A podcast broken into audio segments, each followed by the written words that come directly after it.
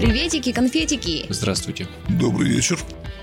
Вы слушаете подкаст «Дима, что происходит?». Это подкаст редакции 66.ru. Есть такое медиа в Екатеринбурге, где мы примерно раз в неделю, как правило раз в неделю, я бы даже сказал, рассказываем вам о событиях, явлениях или сюжетах, которые показались нам очень интересными, но вы могли их упустить. Ну, потому что было не до того и было что-то более важное и срочное. Как правило, страшное. Да. Да. У нас классная тема в этот раз. Э, слава богу, никак не связанная с апатией, депрессией и нервной обстановкой. Начались майские праздники. Поздравляем всех, кто в эти дни не работает. Это прекрасно, великолепно. Мы за вас очень рады. Начался сезон э, внутреннего туризма. Для кого-то вынужденного, будем честны, потому что лететь в Турцию как-то страшновато. Для кого-то вполне себе осознанного внутреннего туризма. И мы, как патриоты Урала, как люди, которые считают, что нужно сначала Урал изъездить, а потом ехать куда-нибудь, э, не знаю, в условный Тамбов, решили начать вам про это потихонечку рассказывать. И сегодня у нас, как вы могли услышать, или прочитать в анонсе, э, гастроэксперт, большой друг редакции 66.ru, в некотором смысле, в, в буквальном смысле большой друг, единственный человек, на которого лично я смотрю снизу вверх, больше я таких не знаю, э, Яков Можаев. Здравствуйте, друзья. Еще Безмерно раз. счастлив быть с вами.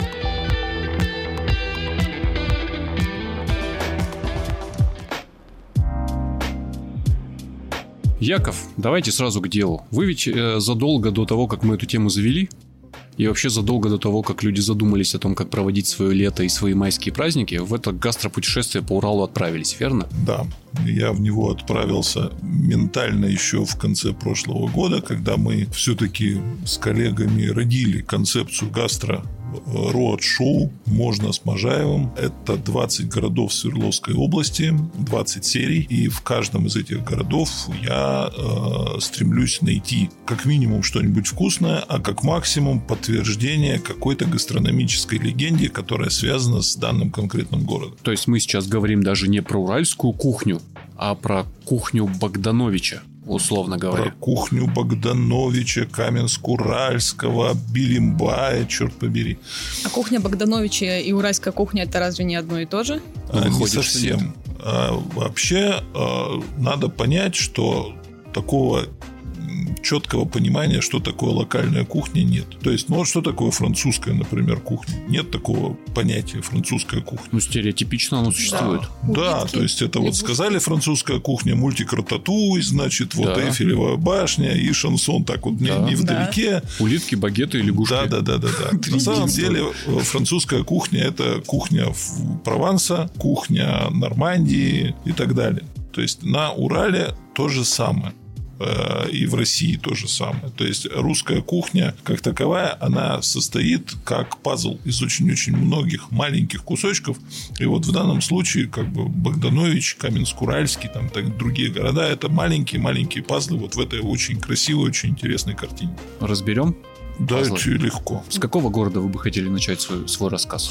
Мне очень понравился Каменск-Уральский за счет своего потенциала, о котором я с удивлением узнал. Вы знаете, я вообще э, до 2013, наверное, года был яростный прозападник. И, честно вам скажу, полагал, что вкуснее мест на планете, чем, например, Тоскана или та же Нормандия, просто не существует.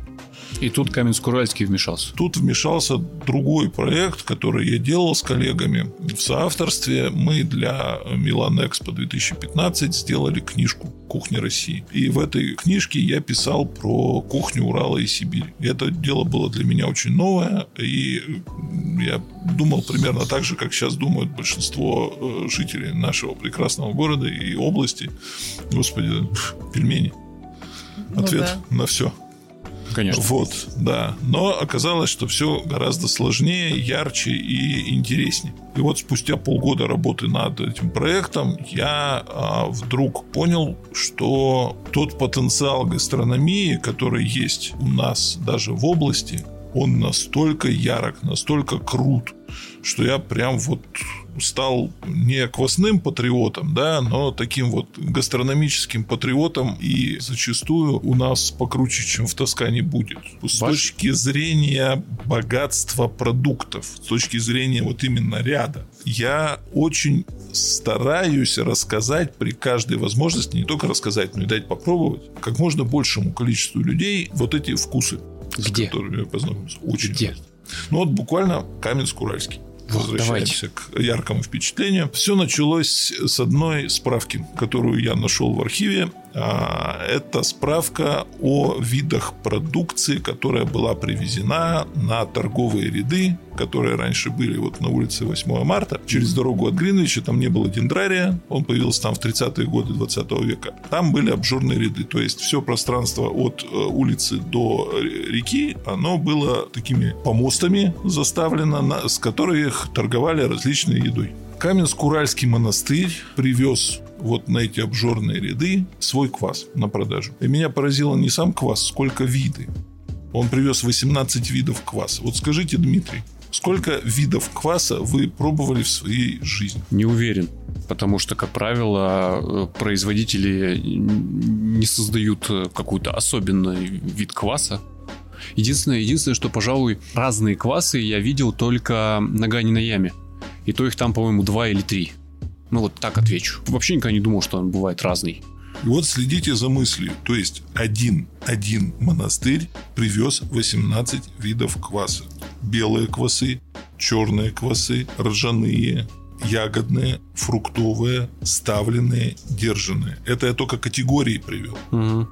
То есть, например, черносмородиновый квас, выдержанный в бочке до состояния легкого градуса, примерно где-то полтора-два, то есть это уже такой вот достаточно ощутимый напиток, который, в принципе, так вот, если его от души выпить, то, в общем-то, и завеселеешь. А крошечные квасы, они подразделялись по степени остроты. То есть в зависимости от того количества э, травяных сборов и всяких пряных травок, которые туда добавлены, они были менее ядреные, более ядреные. И это меня прям вот потрясло до глубины души, потому что, с одной стороны, я обрадовался, что нашел вообще свидетельство того, что это наследие, оно было. С другой стороны, мне стало бесконечно жалко, что и я, блин, не этих 18 видов кваса не пробовал.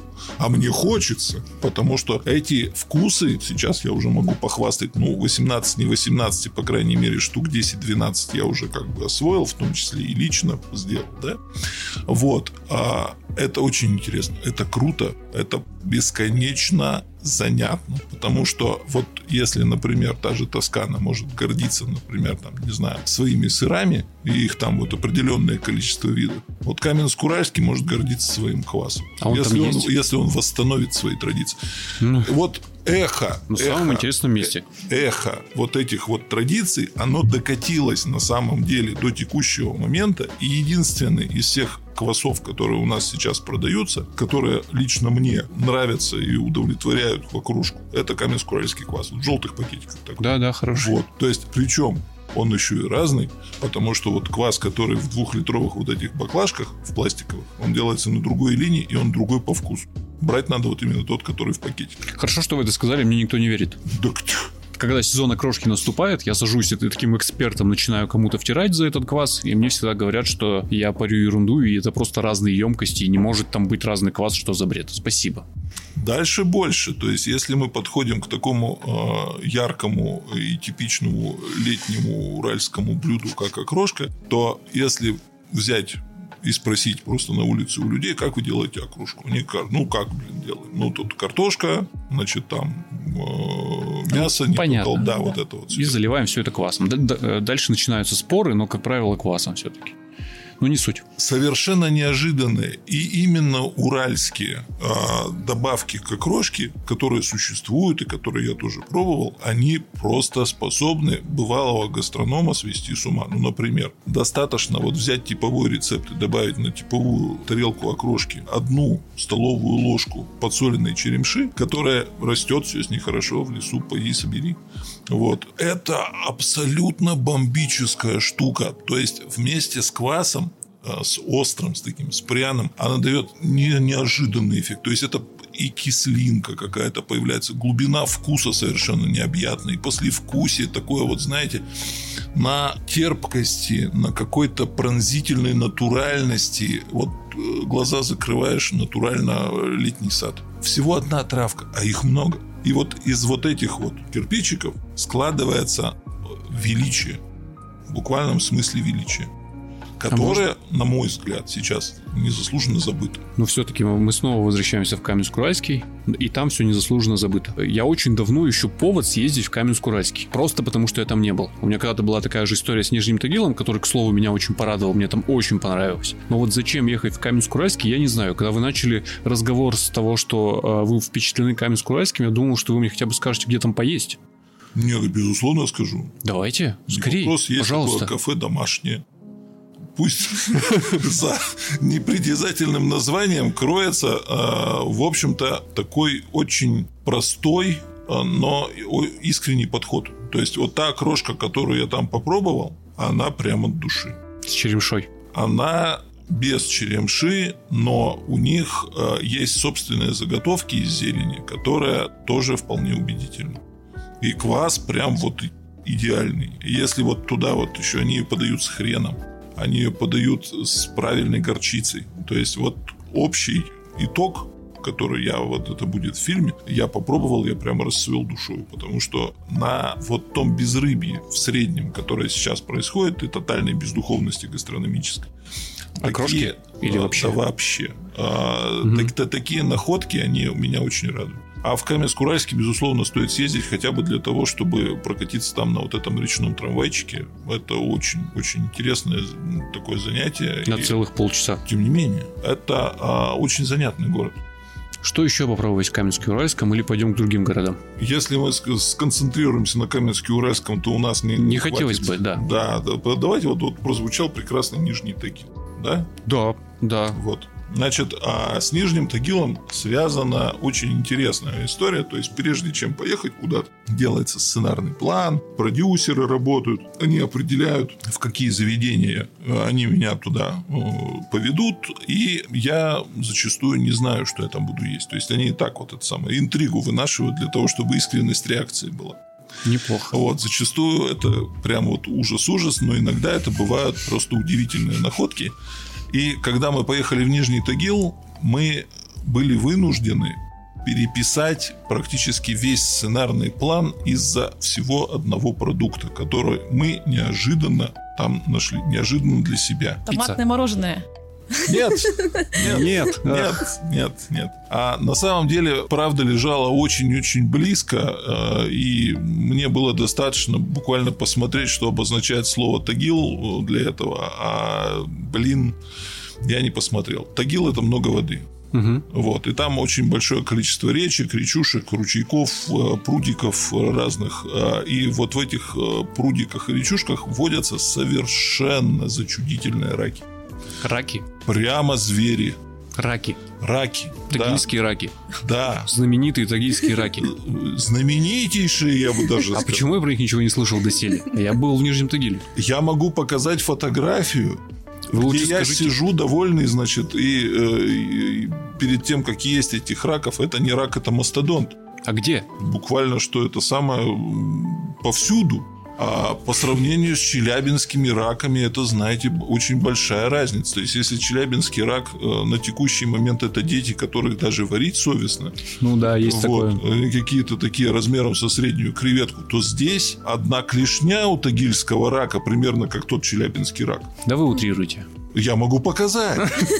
Да, подкаст это самое место, где надо показывать. Как бы это самое. Это прямо не, не рака, а скаковая лошадь. Но от скаковой лошади его выгодно отличает то, что, будучи сварен с укропчиком и с э, вот этими травками местными, он расцветает таки, таким праздничным вкусом, что вот ты сидишь и чувствуешь себя королем мира. Буквально, что бокал хорошего пива, такого с аккуратной пенной шапочкой, прохладный такой, с, с хлебным таким оттенком, когда вот такой вот поджаренной корочки. Вот эти вот раки, э, меньше 12 брать это преступление против здравого смысла. И, э, в общем-то, жизнь расцветает совершеннейшими радужными красками. И уже ты э, начинаешь снисходительно как-то вспоминать, например, о каких-нибудь там эскарго. Потому что, ну, вот, ну, эскарго и что? И вот эта вот томительная боль от того, что ты прямо сейчас не можешь к ним приобщиться, она немножко утихает. И за это я лично нижнетагильским раком трепетно признателен. А как вы их там вообще нашли? Это какая-то э, счастливая случайность? Никакой счастливой случайности. То есть любой совершеннейший абориген. У вас, еще раз, у вас в сценарии не было никаких раков, правильно понимаю? Вы же там наверняка собирались томатное мороженое есть и пиццей заедать. Как... Легендарные тагильские пиццы, простите. А, легенд. Вот до такой степени... Ну, такая, знаете, которая на 90% из майонеза состоит. Гастрономическая. Не, это челябинская пицца. Не-не-не. Не-не-не, это ну, Челябинск. Ладно. Знаменит, знаменитый челябинский специалитет э, пицца с картошкой и майонезом. Ну что, я все помню. Вот. В Нижнем Тагиле, к счастью, у нас не было цели найти э, пиццу, которая состоит на, из майонеза больше, чем челябинская. Но а, дело было как? Мы ехали на съемки, и я всегда стараюсь какие-то сувениры, что-то такое добыть на, на, на местах боевой славы, ну, чтобы на память осталось.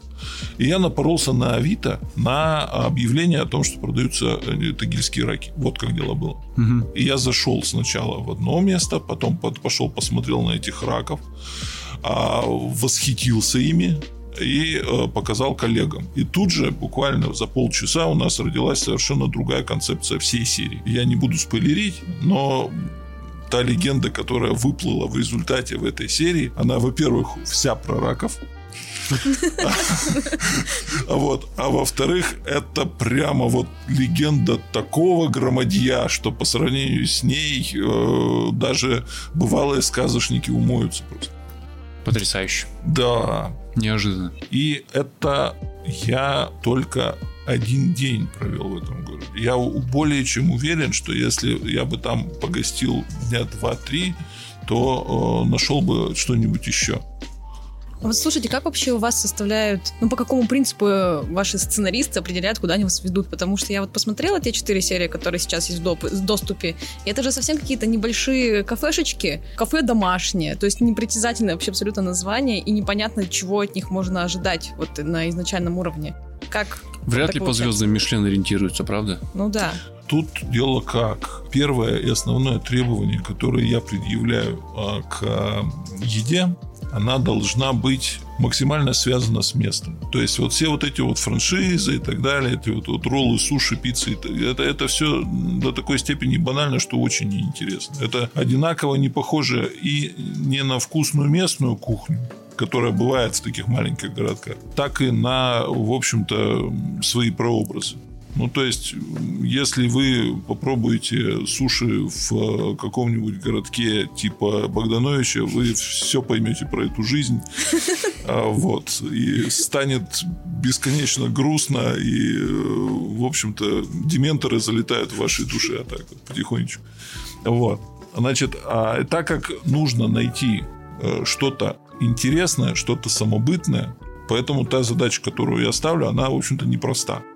Вот то, что ребята справляются, большое им за это спасибо, они грандиозные молодцы. Когда для съемок потребовалось найти э, прям вот э, не просто раков, а живых раков, э, чтобы можно было это все дело э, снять в кадре. И когда э, хрупкая девушка, значит, поехала э, вот на место вылова и там прям вот большой кулек с этими э, шевелящимися нашими маленькими членистоногими друзьями, значит, она вот так вот на вытянутой руке от себя везла всю дорогу вот так вот держа, потому что она боялась, что если она их поставит, то они у нее разбегутся. Это даже где-то героизм. В некотором смысле. Вот. Поэтому самое главное вот в первоначальном этапе вот нашей работы это найти что-нибудь занятное. Ну вот, например, вот вы в Белимбай ездили, это у вас да. первая серия, и вы там искали Бестроганов, там знаменитый, легендарный, да? Да. Ведь? Чего? Расскажите, пожалуйста, эту легенду. Так исторически сложилось, что у нас э, на Урале, ну, в общем-то, как и в других областях, наверное, все э, было поделено между... Э, кто такие Строгановы, объяснять не надо. Да, Строгановы, значит... Я просто, просто не думал, что тот самый Биф Строганов в, в Белимбае сохранился с тех времен. Очень-очень простая история на самом деле. Значит, Строгановы на своем заводе в Белимбае, они придерживались в корне отличающихся отличающиеся от Демидовых, например, от Турчининовых концепций. А у них было очень социальное производство. Ну, то есть там не просто завод, там на заводе был театр, там на заводе была столовая рабочая, значит, э, и э, вот на самом заводе практиковался так называемый открытый стол. То есть это для горожан, для жителей тогда еще поселка было организовано такие обеды, на которые любой прилично одетый человек мог прийти и как бы там пообщаться, покушать, все было хорошо. И вот а, блюдо, которое и было изобретено для того, чтобы этот открытый стол не был уж сильно накладен, но вместе с тем вкусен. Это именно бестроганов. То есть обжаренные кусочки говядины, протомленные в сливочном соусе, э, часто с грибами, обязательно с луком э, и непременно со всякими местными травками, которые э, вот те края достаточно богаты это очень вкусно, и поэтому, ну, конечно же, я поехал туда искать бифстроган. Ну, не нашел. Просто в силу того, что, положа руку на сердце, Билимбай – это очень-очень-очень кинематографичное место. Мне это кажется, значит? Да. Уральский Silent Hill. А, понятно. Да, то есть, э, когда мы приехали э, к этому заводу, и э, я вот зашел по просьбе операторов туда на проходку, просто между этими стенами. У меня не было четкой уверенности, что я, зайдя достаточно далеко, смогу оттуда вернуться. То есть, это такое, вот такая хтонь там творится. Особенно в, мы, мы были в такой день, когда низкие свинцовые тучи так вот неслись над этим местом. Я чувствовал, что ох ты, ешь твою мать. Все Но общепит-то все равно присутствует какой-то. Вот если мы говорим об, об тех осколках знаменитого прошлого, которые долетают, все-таки доживают до нашего времени, вот та знаменитая Беримбаевская пельменная, которая вполне хорошо себе себя чувствует, она находится ровно на том же месте, где раньше был э, трактир на тракте. Ну, то есть, в смысле, на проезжем тракту стояло заведение, которое торговало, варило пельмени, которые туда свозились из окрестных деревень. То есть, в деревне готовят пельмени и на реализацию привозят вот в этот самый трактир. Звучит классно. Это до сих пор работает Звучит так же? охрененно. Сейчас они делают пельмени сами, но это хорошие пельмени. Угу. Это прям душевные пельмени, и они очень отличаются, например, от других пельменей, которые я попробовал за время съемки. Например, пельмени в Билимбае и пельмени в Ирбите – это вот в корне два разных даже подхода. Да ну come on. Два разных, две, абсолютно, две разных формы лепки, два, две разных рецептуры теста, а, разная рубка фарша, разный состав фарша. И а уж что про начинки говорить, ну вот, например, э, Дмитрий, э, вы э, ели пельмени с редькой? Да, в Чебуречной на улице Ленина. Потрясающие. Не реклама, рекомендую всем. Чебуречная улица Ленина это офигенные круто. пельмени. Это прямо круто. Если, например, вот в эти вот, вот эту протертую речку, которую как следует отжать, и в нее еще замешать, например, укропчика, замешать, например, вот хорошо это взять вот э, черного перца, перца, поджарить его на сухой сковородке, измолоть вот, чтобы он был прям вот такой вот маленькими, но не слишком крупиночками, чтобы он попадался на язык вот в этой вот сочной редичной начинке. Да, вот это вот все дело макнуть в густую прохладную кисловатую сметану, да налить к этому делу рюмку, а то другую. Ты прямо чувствуешь, что гордость за родной край – начинает тебя переполнять. А это наш специалитет? Да. Я просто не знал, я случайно встретил в Чебуречной, я купил по принципу «давайте попробуем эту хрень». Ну, звучит у- ужасно, если честно. Да. Пельмени с редькой я по, по лицу Влады просто вижу. Это очень вкусно. Я как Яков не опишу, просто я смотрю, ты с недоверием на него сейчас смотришь. Вот тебе два человека взрослых, да, говорят, это очень вкусно. Это почему-то, ты знаешь, такое сочетание очень э, горячего теста с, э, как ни странно, прохладной свежестью э, вот этой вот редьки. Так она же. Она, будучи горячей, ее все равно сохраняет за счет, видимо, своей сочности. Ну, я не знаю, как это писать. Не способен, простите. Тут я... дело в чем? У нас вообще на Урале край достаточно рискованного земледелия, и э, очень многие овощи, они тут не, не вырастали никогда. То есть, это все равно борьба какая-то со стихией постоянная, да? А вот редька, она э, продукт достаточно жизнестойкий, она все вот эти вот невзгоды переживает, вот все эти перепады температуры и так далее. Почти как хрен. Да. И в результате именно а, редичная основа, она очень востребована была на Урале в, и в выпечке, и в пельменях, и в начинках. И это прямо круто. Вот, кстати, к слову говоря, о редьке. В тех же э, вот этих ведомостях э, тогда вот на этих обжорных рядах э, нужно было платить э, в зависимости от того, сколько позиций ты привез на, на торговлю. Угу. Чем тебе, больше, тем больше? Ну да. Ага. Тебе, тебе выдавали, значит, такой специальный жетончик деревянный, ты его на гвоздик у своего торгового места вешал, все видят, что ты пошлину уплатил, и все хорошо. Но вместе с тем все это дело записывалось очень тщательно. И, например, вот я, если я сейчас пойду в магазин и в овощном отделе, я увижу, ну, максимум два вида редьки. Черная и зеленая. Если вообще увидеть. Если вообще увижу, да. На самом деле, вот на Урале выращивали 10 сортов. Wow. Они были разные. И когда я увидел, например, а, сладкая десертная редька, у меня прям вот глаз задергался. А потом, когда я нашел рецепт, когда из вот этой редьки, которую вываривали в специальном растворе медовом, делали цукаты, и эти цукаты отправляли в Париж на выставку в 1900 году. И эти цукаты там взяли, блин, серебряную медаль, конкурируя, между прочим, с ананасами, с прочими разными вещами, которые, ну, со всего мира. Всемирная выставка была. И вот эти вот редичные цукаты на парижской выставке они заняли второе, ну, серебряная медаль. Это охренеть. Шок. И это, это очень круто. Это прям вот вообще, э, ну, то, чем можно прям вот гордиться. Это вот про гордость, кстати. Я всю дорогу я думал, что, ну, блин, для того, чтобы оправдать как-то, что мы вот тут живем, да, нужно любить это место, нужно им гордиться.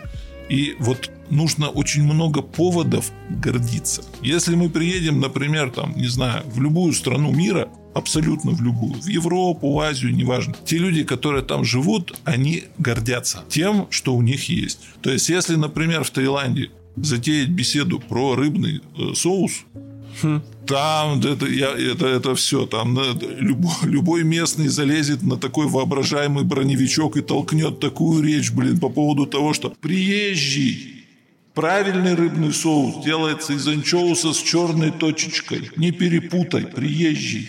Там вот, если ты пойдешь, ты вот а, там увидишь, вот на берегу вот эти резервуары стоят, где, значит, этот анчоус ферментируется. Вот там вот будет вот эта самая такая вот сверху синяя блямбочка, тебе туда приезжий. Потому что все остальное это фуфло. И вот почему. И тут еще три часа примерно лекции про черного анчоуса с там стучечкой. Черт побери, мне хочется так же. Про редьку. Про редьку про пельмени, про квас. Ну, пока у вас получается. Ну, я очень рад. Я очень хочу, чтобы как можно большее количество людей имело возможность а, гордиться этим.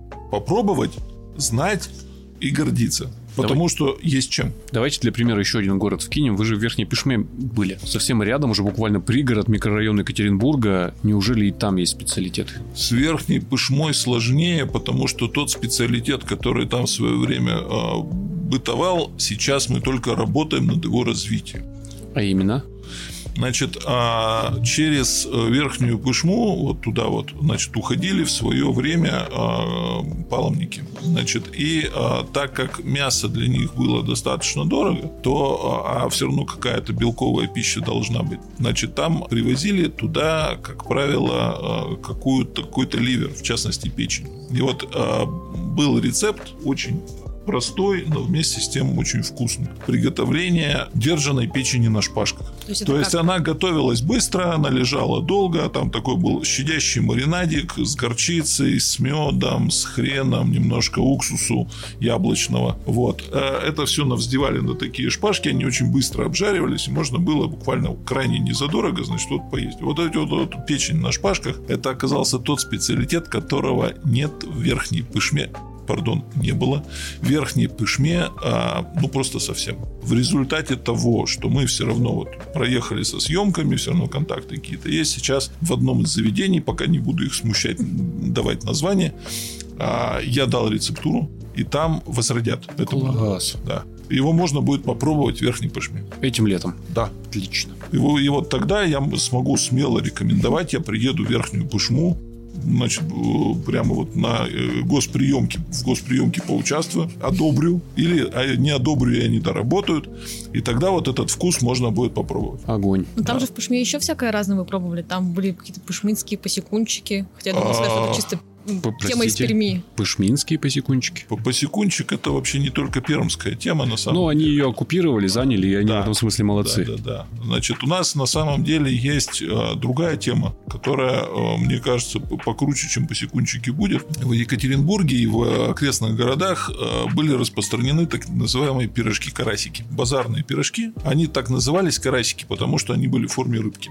Мгм. Вот. И их от посекунчиков выгодно отличало то, что они были во-первых, не только с мясом. Во-вторых, они готовились из готовой начинки, то есть уже вот предподготовленное что-то было. Значит. И в-третьих, они готовились молниеносно. То есть это э, уникальный фастфуд. Идеальный, я бы даже сказал, потому что так как начинка, она уже готовая, тесто там очень тонкое, и за счет быстрой обжарки, там только вот корочку придать, вот, они получались уникально хрустящие, нежные и очень много начинки. То есть вот со- сочетание начинка теста там примерно процентов 80 начинка и примерно 20 это тесто. Вот. И они были разные. То есть они были в форме рыбки, значит, э, в форме небольшого такого пельменя что ли, то есть защипом, да, вот, очень необычная штука. Мне кажется, что если вот э, я все-таки э, сделаю то, что планирую, и сагитирую местных рестораторов на э, вот эту блюду, екатеринбуржцы смогут попробовать. Но жители Сесерти смогут попробовать еще раньше, потому что там сейчас эти пирожки уже отрабатывают. Как так вышло? А очень просто. То есть, э, когда мы снимали э, материал, подошла дама, которая держит э, ресторан в Сесерте, и э, сказала, слушайте, говорит, вот вы так интересно рассказываете, а это можно мы сделаем? Я говорю, да, конечно, можно, нужно. Она говорит, а вы научите. Ну, я научил. То есть, я дал рецептуру, я э, поговорил с поваром, я объяснил как бы тонкости э, именно данного конкретного блюда. Ну, Там еще несколько блюд будет, таких очень интересных. И вот э, в Сесерте я думаю, что мы уже в мае месяце сможем людей угостить. Да что там, уже угощаем. То есть вот буквально вчера а, испекли опытную партию калиток с ягодной начинкой и орехами.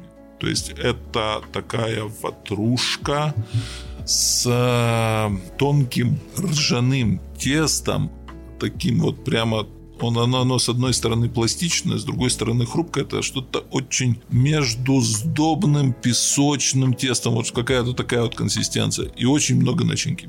То есть это а, рубленые ягоды, которые запекаются, подпекаются в такой, пытаюсь подобрать слово, это такое кисловатое повидло, густое и приятное с кусочками ягод. Где? Тоже не хотите смущать? Э, Я вот госприемку, когда вот окончательно сделаю, я сразу вот этот сам. Тут работа-то только началась, Дмитрий. Не надо пока. Вы говорите, в это мае будем кормить. моменты. Май, Я- все уже, вот мы, май. мы- мы- мы же на УЗИ, вот, например, не можем от ребенка потребовать, чтобы он уже показался наружу совсем. Понятно. Ему полежать надо немножко там еще. Вот. Я к тому, что я очень рад, что вот э, все вот эти вот мысли мои, вот все вот эти вот хотелки, они начинают обретать физическую форму. То есть вот так вот потрындеть, это одно.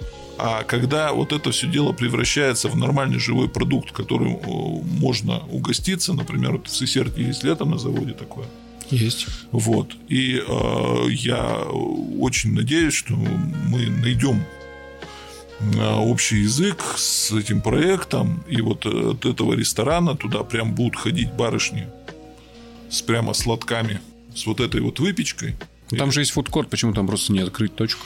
Ну, Почему понятно. Нет, я не знаю просто. Э, Это мне просто сама идея барышень с сладками, вот как они ходили в свое время и продавали А, щас- выпечку. мы сейчас идентифицируем это заведение. Оно получается в шаговой доступности от завода. Ха-ха-ха, черт побери. Дмитрий. Буквально на набережной, да? Вот. А она мне очень нравится. То есть я вот помню, что что-то такое было даже в Советском Союзе. То есть я учился в школе номер два на улице Челюскинцев. Я жил на Некрасово за управлением дороги. Когда я проходил там на э, подземном переходе стояла тетенька такая, и у нее был большой бачок с пирожками. И была большая удача, если будут пирожки с картошкой, например, по 8 копеек, или с мясом и рисом по 10 копеек. Потому что, блин, э, беляш уральский, зараза, был дорог, стоил 21 копейку, а если у тебя 20, то тебе не хватало. Вот. А пирожки были совершенно зачудительные. И вот, и вот это вот тоже было, было очень круто, и это тоже хочется вернуть. Потому что нет такого сейчас. То есть, получается, в эти майские праздники мы едем, а, в Нижний Тагил за раками. Вот в Нижний Стопудов. Да. Прям В Нижний. Тагил за раками можно ехать прямо сейчас. Да- да- мо- можно даже вот прям загуглить Нижний Тагил раки, и вам будет счастье. Вообще, почему вы еще не в Нижнем Тагиле? Почему мы в это- Нижнем Тагиле? Ну, нам-то надо это записать, а люди-то А. слушают, и уже, в общем-то, пока слушали, могли купить. Тем более, что э, в Нижний Тагил, насколько я знаю, можно прекрасно доехать на электричке. На ласточке. На ласточке даже, да. Значит, и можно там потом себе ни в чем не отказывать, прогуляться по этому замечательному городу, попробовать там э, местных пив. Извините, значит, а их там много. Их там э, прям вот, видимо, в, в прямом соответствии с количеством раков вот, производится по сортам. А, И в совершенно радужном э, настроении прогуляться по местной набережной. Она там хороша. Прямо вот простор-простор. И э, уехать обратно вечером уже как бы обогатившись впечатлениями, да. Мгм. Второе место, куда мы едем, это кафе домашнее в Каменске-Уральском. Да, да. Мгм, За супер окрошкой с какими-то волшебными Да, травой. ну и, ну и я думаю, что в мае уже там э, трамвайчик не запустят, и на трамвайчике прям надо прокатиться. Еще можно поехать куда-то и простроить маршрут А. через Белимбай, но не заезжая. В Каменске, Уральском есть же еще оранжевый лось, которого нужно непременно посмотреть. Чтобы что? Это, это прям вот инсталляция. Это вот единственный объект такой, а, около которого я а, почувствовал, что, в общем-то, есть творческая жилка в а, нашем народонаселении. Такую фигню изваять из металлолома. Блин, он прямо, он очень жизнерадостный. Он прямо апельсиновый. Таких апельсиновых лосей их еще поискать надо. Так что вот.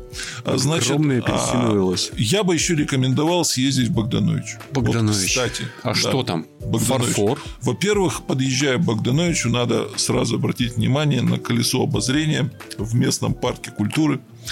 Э, Оно примечательно тем, что э, на этом колесе обозрения у нас застрял коптер. А, в смысле, Вот. там можно обогатиться? А, Нет, Оно там обогатиться бол- та- болтается? об- Обогатиться там уже нельзя. Мы Сняли? все-таки сняли, но вот э, что мне очень, э, как бы, по- по- не знаю, порадовало. Тогда озадачило, а потом уже порадовало. Сейчас кажется очень забавным, что вот это вот крушение коптера на этом колесе обозрения, оно э, вызвало э, в местной социальной жизни такую ажитацию, что там в течение получаса было полгорода. Там был МЧС, полиция, какие-то люди от мэра. В общем, было очень-очень занятно. И м, если проехаться дальше, то там а, будет много смешного. Например, там есть кафе «Прованс», в котором а, угощают пельменями. А, вот знаменитыми прованскими пельменями. Чего? Да, да, да, да. Это, с одной стороны, очень как бы смешно, с другой стороны, это так бесхитростно, как, вот знаете, лубочное творчество. То есть, вот ты на это смотришь, понимаешь вот весь, не знаю, нонсенс происходящего, но а, вместе с тем а, в этом есть что-то забавное. Это то, чего не встретишь в больших городах. Правда, знаменитую богдановическую шаньгу я в Богдановиче так и не нашел. Пришлось самому готовить. А я однажды в Богдановиче купил э, лучший магнит в истории магнитов. На нем изображено такое э, панельное, если я не ошибаюсь, здание с флагом. И написано «Администрация города». А какого не написано? А какого хочешь? То есть в этом, в этом прелесть. Вот. Вы просто еще в видео рассказывали в Богдановиче, что там какие-то были потрясающие морепродукты. Знаменитое Богдановическое море. Это было удивительно, потому что вот не ожидал. Это было заведение с такой ярко выраженной восточной те- тематикой. Там была очень прекрасная шурпа.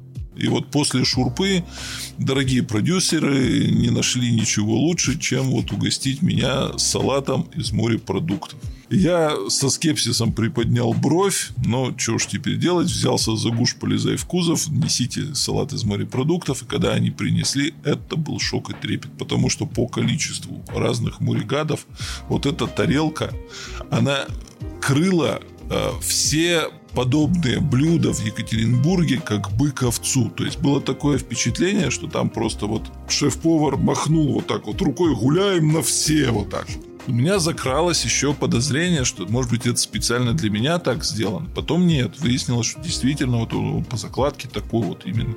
Это прям вот Нептуново царство, а не салатик. Поэтому, если будете в тех краях, зайдите. Я э, пришлю... Но много же не значит хорошо. А это было много и вкусно. Важное уточнение. Да, да, да. Это было много и вкусно. И это было прям вот искренне. Я себя почувствовал настоящим Богдановичевским огнеупорщиком получившим аванс. Это называлось кафе Обширон. Да, да, да, да, да. Выписано. Ну. Получается, что маршрут на все майские праздники составлен? Да больше. Ну, майские праздники длинные. Я э, постараюсь, чтобы вот э, все вот эти вот поездки по 20 городам, они обрели дальнейший смысл, дальнейшее развитие. То, что, например, сейчас мы делаем там в Сесерте э, и в Каменске-Уральском будем делать. Такое будет во всех городах. То есть я переговорил тут с нашими местными товарищами, придержащими власть. Значит, они видят в этом потенциал и, глядишь, помогут. Дай бог. Да. Ура! Гастротуризм на Урале! Да. На Что? ласточке. Ну, все равно это, это, это гастротуризм по... Э, как, как, как вы вначале какое слово использовали?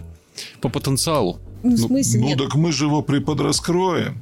Ага. Сейчас все сделаю. И через годик уже можно будет ехать есть. А пока в Тагил. Ну, э, друзья, если, например, обратиться к истории, то вот э, столь любезная моему сердцу Тоскана в 50-х годах прошлого века, всего там, не знаю, 60-70 лет назад, это была просто пустынь. Там не было ничего.